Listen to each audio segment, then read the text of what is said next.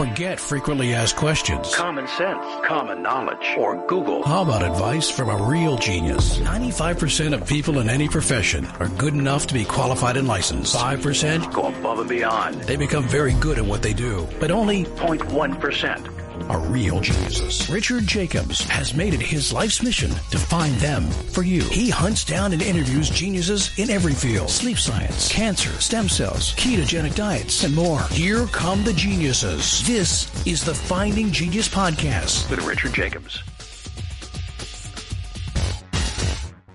Before we begin, a note from our sponsor. I'm Richard Jacobs, Executive Director of the nonprofit Finding Genius Foundation and host of the Finding Genius podcast. In late 2016, I was rear-ended at 65 miles an hour by a truck on the highway, which sent me off-road into a ditch.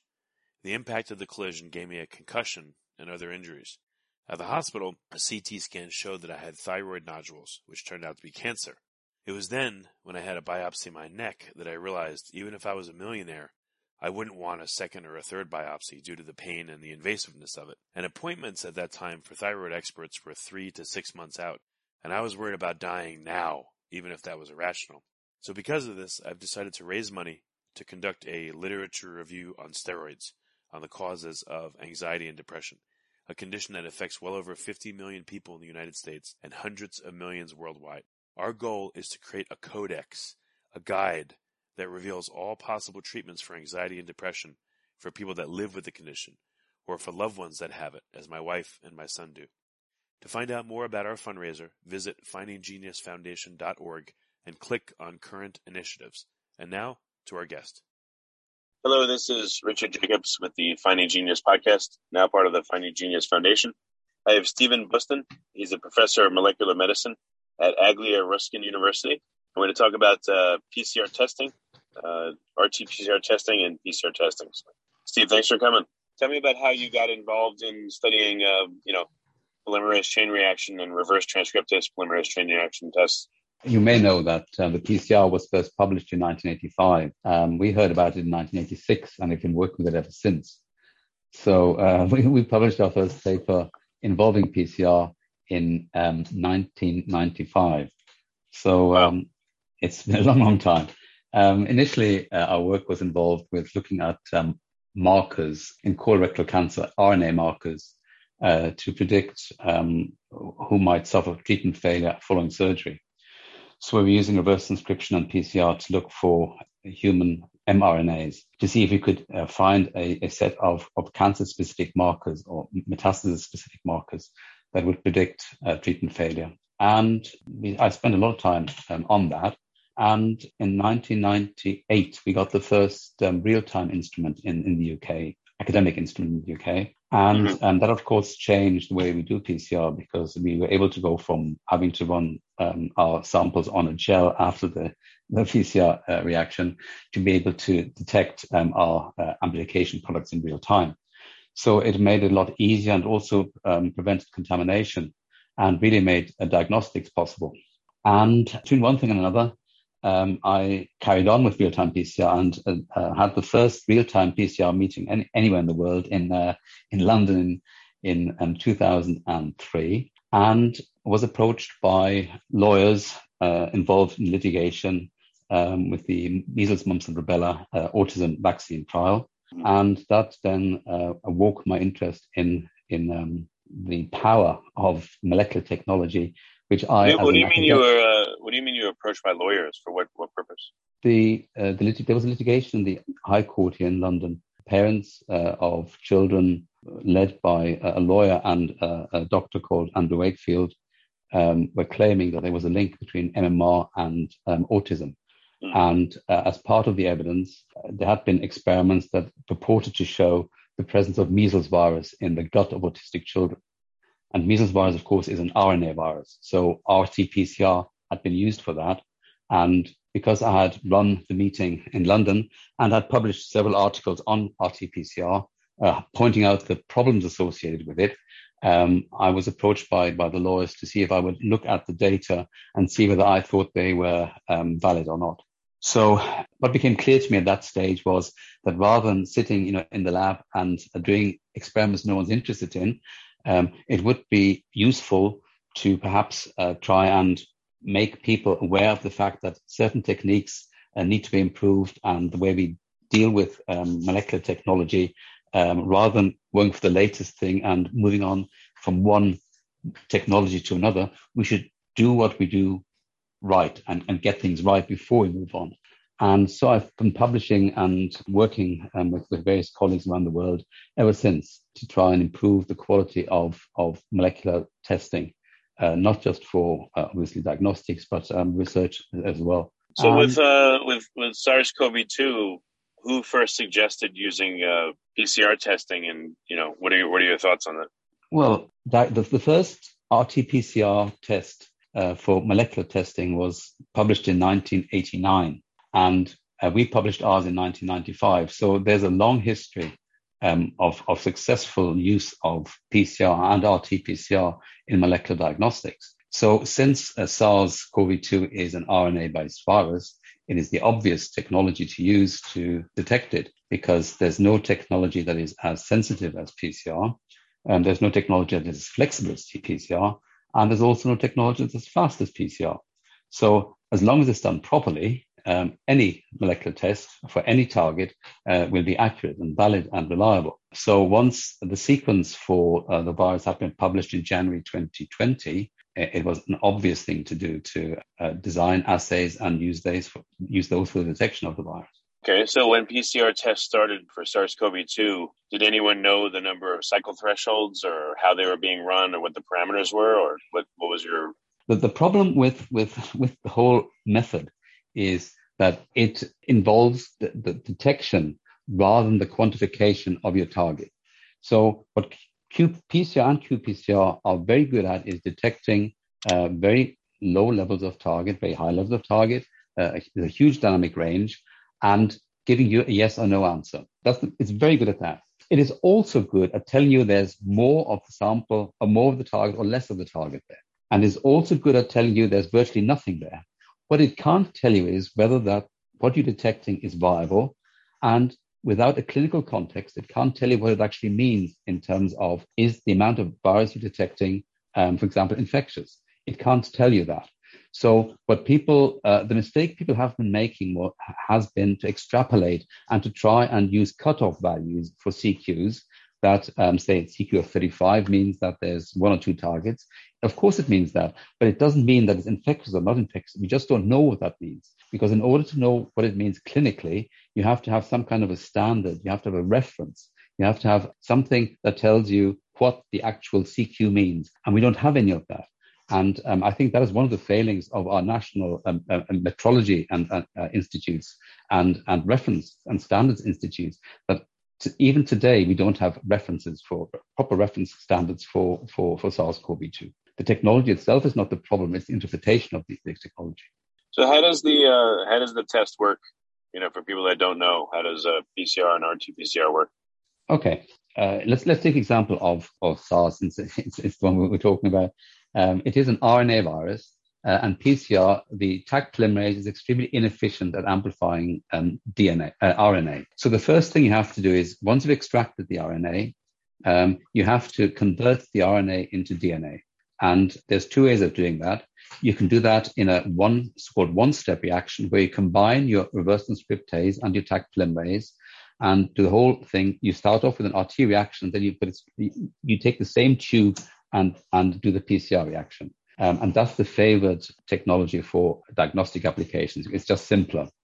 In research applications, we, for research applications, we usually uh, do a two-step reaction. So we do a separate RT, and then we can use that RT to do other things as well. But we might do several PCR reactions on that same RNA preparation. So you do a certain a, reverse transcription time, let's say five minutes, ten minutes, whatever, and then um, the PCR comes in and does X number of cycles, and in real time you then detect um, a, a, signal. It's, it's a fluorescence-based uh, detection system. So uh, the more target you have, the earlier you detect the uh, fluorescence. Uh, so if you have lots of target, you might detect it after cycle 10. If there's intermediate number of target, it might be cycle 15 to 20. And if there's very little, it will be 32, 34. It all depends on the efficiency of, of your test that you're using, because obviously the more efficient your test, the more, the earlier your, your, your target will come up. So there's there's a number of variables that we have to take into consideration, but but that's the basic principle of the test. Before we continue, I've been personally funding the Finding Genius podcast for four and a half years now, which has led to 2,700 plus interviews of clinicians, researchers, scientists, CEOs, and other amazing people who are working to advance science and improve our lives and our world. Even though this podcast gets 100,000 plus downloads a month, we need your help to reach hundreds of thousands more worldwide. Please visit findinggeniuspodcast.com and click on support us. We have three levels of membership from 10 to $49 a month, including perks such as the ability to see ahead in our interview calendar and ask questions of upcoming guests, transcripts of podcasts you're interested in, the ability to request specific topics or guests, and more. Visit findinggeniuspodcast.com and click support us today. Now back to the show. So, all right. So, how does the test again? How does the test work? Very basically, what? It, how does it uh, once the RNA is turned into DNA? How does it amplify it? And does it you know, each time it goes through a cycle? Is it doubling the amounts, or what's happening? Yeah, in, in principle, it should. What, what you have is you have two two um, short DNA um, sequences which are called primers, oligonucleotides, and they're between 15 and 22 nucleotides long, and they bind to opposite sides or, or to opposite, opposite strands. And what happens is you heat the DNA, which opens it up. Your primers bind to the two strands of the DNA. Uh, you cool it down, and the polymerase comes, detects these um, two primers bound to the DNA and extends the, the uh, DNA from the, it, it, synthesizes fresh DNA. And, and but you repeat that for 20 cycles. And in theory, if you have 100% uh, efficiency, you get doubling after uh, every cycle. Okay. So uh, these tests, when they were used early on in SARS-CoV-2, what were the mm-hmm. parameters and how were they set? Did anyone even know what they were? Oh, yes, of course, because detecting SARS is no different to detecting anything else. Um, so the first thing you have to do is you have to design the assay. So um, the sequence, uh, SARS-CoV-2 sequence, was published uh, by, by, by Chinese scientists uh, online uh, at the middle or towards the middle of January, and by the end of January, the first assays have been designed.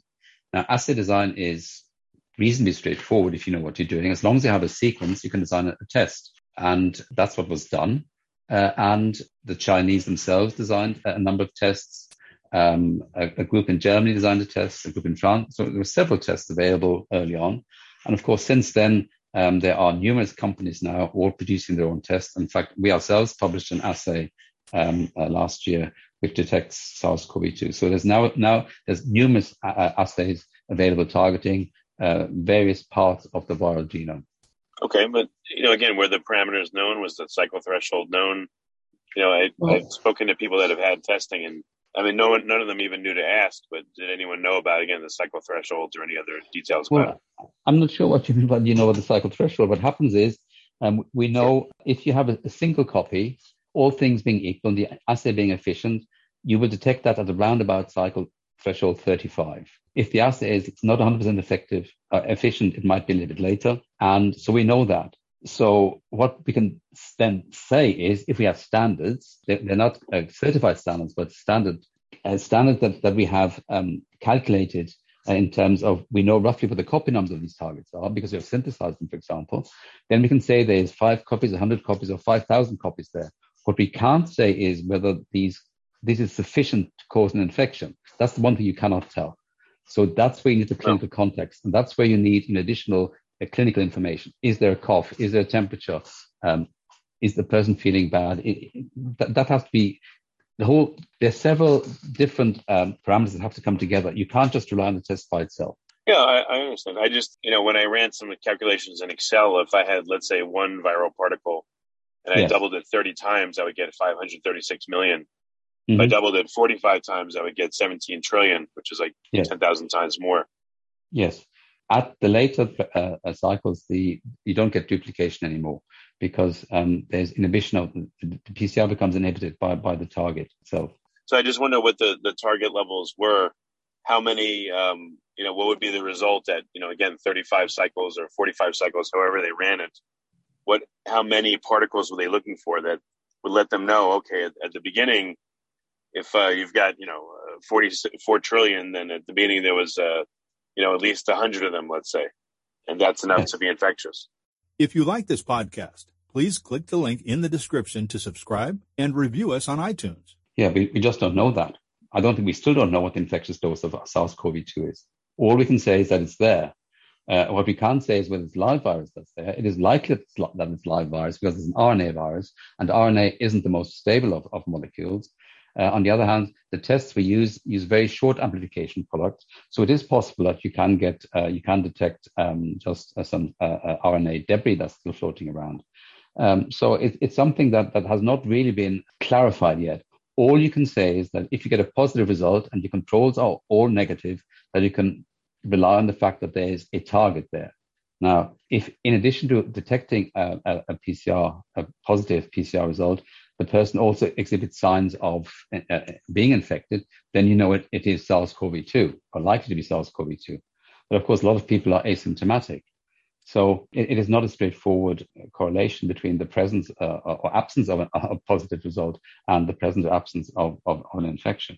Yeah, and with the testing, I guess you know, there as long as the uh, the test came out positive, uh, you were sick, is what the uh, the media seemed to say. The po- test came out positive, and you were sick.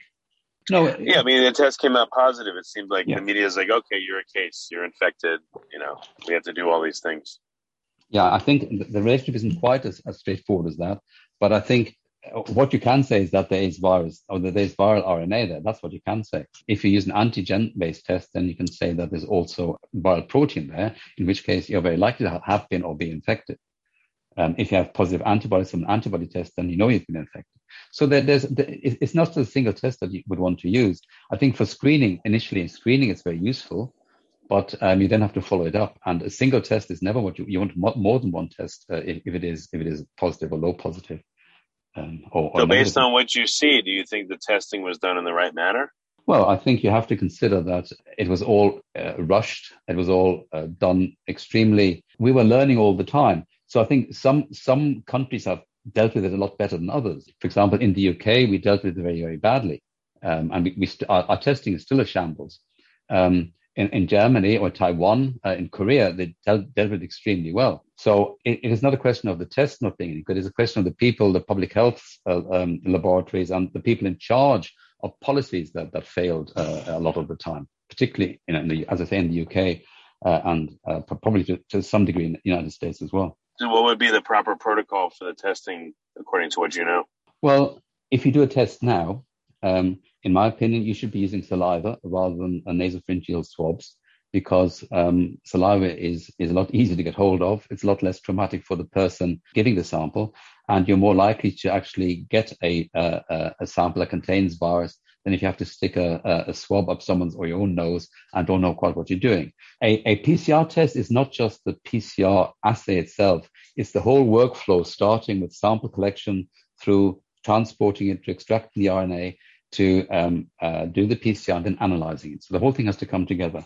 So you you take, for example, what we are working on is a is a five minute extraction procedure you spit into a tube, uh, and after five minutes you end up with with with, with RNA, in fact with cDNA. So um, what you want to, the, the, most important thing to avoid is two things to avoid. Firstly, that you don't get uh, a positive sample if there is virus there, and secondly, that you don't contaminate your sample with with with, with virus from another sample, which can happen if you're doing lots of, of, of samples at the same time. So that, that's crucial. Uh, so that the, the material you put into your test has to be bona fide either positive or negative, not because something has happened to it. Um, so that, that's the first thing. The second thing is you have to use a, a test, a good test. And, and in my opinion, you need to use at least three, and that's what our test does, at least three viral genes you have to target. Uh, and it should not be the spike protein you're targeting um, which initially was targeted by some assays, because the spike protein is obviously something that, that changes quite a lot. Um, having said all that, um, it is an RNA virus, and although it has repair mechanism, um, you do get some mutations. As we know, we're getting variants. So um, if you have three three assays of yeah three different uh, uh, genes, if you target three different genes of, uh, on the viral genome, then you are likely to detect um, the virus, even if one of them becomes mutated, one of the sites becomes mutated. Yeah. Uh, so that's one thing. And you have to make sure that your primers and, uh, and probes are well designed, uh, that they are specific, um, and that the uh, assay is uh, more or less 100% effect, uh, efficient. Um, you have to be sh- sure that your, your RT and your uh, uh, polymerase are working well, that your instruments working well, Uh, so you have to have positive and negative controls. You have to have minus RT controls. So th- there's a lot of things that, that come to, that have to come together that may have not been done initially because of the, all the panic, but certainly uh, in the better run public health laboratories in the world, and that's what happens now. Oh, so the testing has been modified and changed now, and it's being done the right way, in your opinion? Well, in some instances, it has. I think there's still a lot of problems with how the tests are being carried out. Not just PCR tests, but you know, uh, tests in general for not, and again, not just for SARS-CoV-2, but for other other uh, pathogens as well. I, I, think the main issue with SARS has been that it has happened so rapidly, and it's been overwhelming a lot of the laboratories. Uh, and so a lot of the staff initially were not trained, did not know what they're doing. So, so there were a number of reasons why um, we had problems. I think that the problems now are um, more to do with uh, the fact that uh, perhaps no, the, the, problems now have more to do with the fact that we're not quite sure how to interpret all of the results that we're getting. So if you have a CQ of 15, then you have a lot of virus there, and that is probably infectious. But if you have a CQ of 25, well, then we just don't know what it means, and th- that's the problem we have now. So, what are the tests still being done again with nasal swabs? Are they still being run to what CQ? I mean, yeah, that, have things changed and where? Yeah, that's. It, I think it depends on who's running the test. Um, in in some places, it's reported as present or absent. In other places, it's reported as high, medium, low. Uh, again, other places do report a CQ. Uh, it is quite variable, but there's no standard, uh, as far as I know, at least, there's no standard way of reporting, even within, say, the UK. So I would expect um, in other countries to be similar, that there's no standard um, way of doing these things. So how can the data be, uh, you know, be seen at the in the right way if the standards all over the place? Like, how would you, how would yeah. you look at a given country's data and parse out what actually happened? Well, that's exactly the problem that, that you don't know. Uh, that uh, in, in the incidents in, in one country may be quite different to to incident, or it might be the same to the incident in another country, but it could be quite different because the way the testing is interpreted or, or carried out is different. So that clearly is a problem. Yes. But um, what you can do is, I guess, you or what you do is you, you look at hospitalizations, you look at severe cases, and so you know whether the the the virus is rampant or not. So, do you see that testing is going the right way, or not yet still, or what? As I say, the test itself not, is not really the problem; it is the interpretation. Um, and so, um, yeah, I, I think I, th- there is a lot of effort going into getting it right. Um, unfortunately, there's also a lot of misinformation. You know, this article that you pointed out to me, um, there's a lot of, of politics involved. There's a lot of, of, of money involved. Um, you have a lot of lawyers chasing this. Uh, so I, I, think that there are problems, and, and deliber- people are deliberately uh, bad mouthing RT-PCR, PCR itself, when yeah, that it's it's not justified really. Certainly not anymore. Well, it's not justified because the testing is being done right, or it's not justified because what reason? No, because the testing uh, certainly it has improved immensely. Um, the how has it improved, by the way? Because the we started off with tests that, for example, there was a mistake in one of the uh, primers that was corrected. Um, the initial tests were, were, were uh, one or two targets only. Um, one of the tests actually did look into the spike, uh, uh targeted the spike protein, which then became mutated and so it didn't work anymore. Um, so uh, the quality of the tests, the assays, the reagents has certainly improved. Um, and I suppose the public health laboratories carrying out the tests, at least in the UK, um, now are far more expert at carrying out testing. The, the, the initial lack of experience of a lot of the staff now has been replaced with people having done thousands or hundreds of thousands of tests. And so I guess it, it, it, was a learning curve that we are now at a stage where we can rely on, on, on, on most testing, I think, uh, in terms of having a positive or negative result, as long as the controls are included, which they usually are now as well. Again, uh, a lot of the tests that you, uh, commercial tests have internal controls so that you know that there is RNA there in the first place. Because the negative result, of course, could be due to the fact that there was no RNA there in the first place. So that's why you have to have internal controls. So all these have been added over, over the last, or the last, yeah, over the last year. So I think probably since August, September last year, um, we have certainly Mark two, Mark three version of tests that are much better than they used to be. So if if someone had a test early on, how do they know it's it's valid? Does it doesn't matter? You know, if someone had a test a year ago and if they weren't doing things the right way or you know not to this depth, uh, that what do they do? Yeah, well, if if if they were positive, then um, were, the, were the well, numbers revised, for instance? You know, of people that were that tested positive after they figured out how to do it right, or were the numbers kept as they as they were? Well, uh, I don't think they have been revised, but bear in mind that a year ago, uh, not as many tests were carried out. In the UK, testing was ramped up um, only uh, uh in you know May June time. So uh, people that uh, would have would have caught the virus in in February, March, April time, most people would not have been tested. Uh, and that's why the incidence in the, in the, first wave was much lower in most most countries than in the second or third waves because not the same number of people were tested. So um, I, I, don't think figures have been revised, no. But I, I think, as I say, the um, you, do you think they should be, or just keep them as they were? I haven't even I haven't even considered that. Uh, oh, okay. It does, does it really matter? Um, I don't know. Uh, we we know that there have been uh, hundreds of thousands of deaths in, in the United States. There have been 130,000 in the UK. There's four and a half thousand people dying in India every day. So we know that is a huge problem. Um, and I think mm. that's what matters. Okay, so uh, the testing now, you, are saying uh, they've learned enough where it's it's pretty robust. Now it should be viewed as accurate. In, in principle, yes.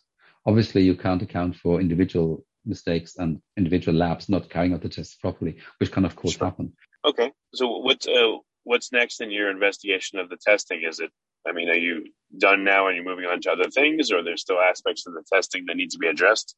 Like you mentioned, the, is there a uh, now is there a known quantity of viral particles that you would have, let's say, started with to see if you're actually infected or sick, or if you had enough viral load? Yeah, that's that's up to the uh, national, you know, reference standard agencies um, to to come up with standards for that. That's nothing something that interests me. I'm more in, interested in getting the tests better to work better. So what we're working on now is um, eventually we want to through the PCR test in 30 seconds. Um, so we want to, we, it's called extreme PCR. And at the moment we have it down to two minutes. We can do a two minute PCR test. Um, and all that involves really is doing very, very fast RTs and very fast cycling between different, uh, between uh, different temperatures by adjusting the concentrations of the primer, the buffer, and the enzymes. So uh, the idea will be then to eventually have a, a, a, point of care device that allows you to essentially instant, well, virtually instant testing within five minutes. So you can go into you know, into cinemas, into cruise liners at the airport, uh, hospitals, old people's homes, whatever, and do very quickly uh, your PCR tests while people are waiting. But that's what's required, I think, to to get this to, to get the testing to a position where you, you can easily test as many people where you have to test them uh, as as possible because the, the, the problem is going to be if um, we if variants develop that can escape the vaccine. So we have to very quickly then be able to do surge testing and identify uh, hotspots, identify the people. You have to go in there and, and get the results very, very quickly. And so the faster you can do the PCR, the better. And no other technique can do it as fast as PCR. Okay, so you see a, a future where every place you go, they can test you constantly to go anywhere?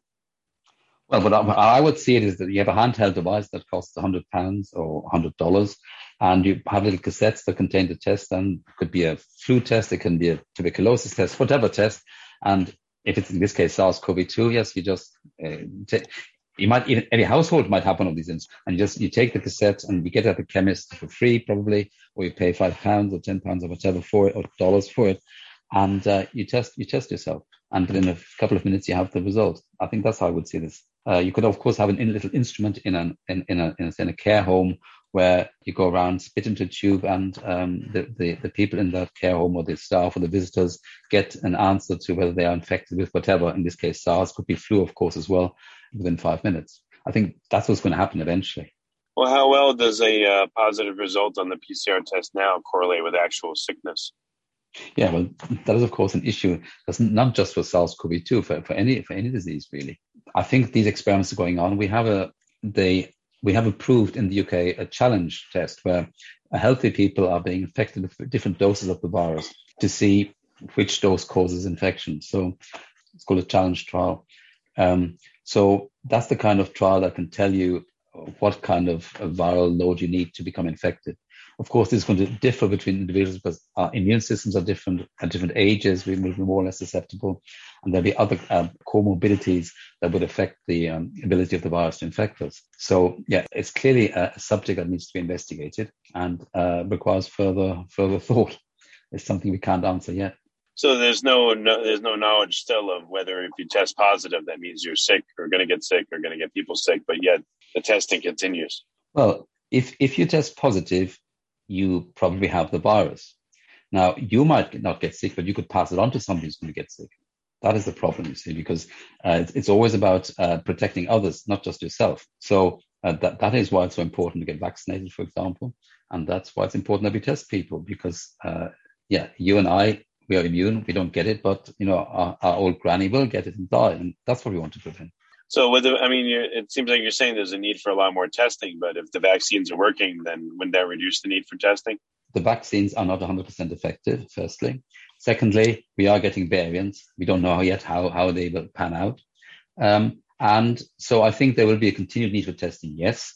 Um, but how much and, and where, you know, I don't know. Clearly, um, as you can see what's happening in India, what's happening in Southeast Asia, and will be happening in Africa and South America, the virus is rampant around, is rampant around the world.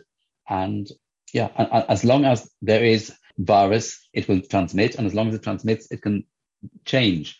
And so, as long as it change, as long as it changes, it will cause a, it could cause a problem for us. So we need to test. We need to be able to test. Well, very good, uh, Steve. What's the best way for people to find out more about your work? Where can they go? Online. Um, if you if you look up my name and look up lots of papers in PubMed, there's lots of papers and articles for free on online. There's various on YouTube, and there's yeah, there's there's lots of places where they can go. Just look look look, look up my name, and there'll be lots of information about me. Okay, very good. Well, Stephen, thank you for coming on the podcast. It's a pleasure. If you like this podcast please click the link in the description to subscribe and review us on iTunes.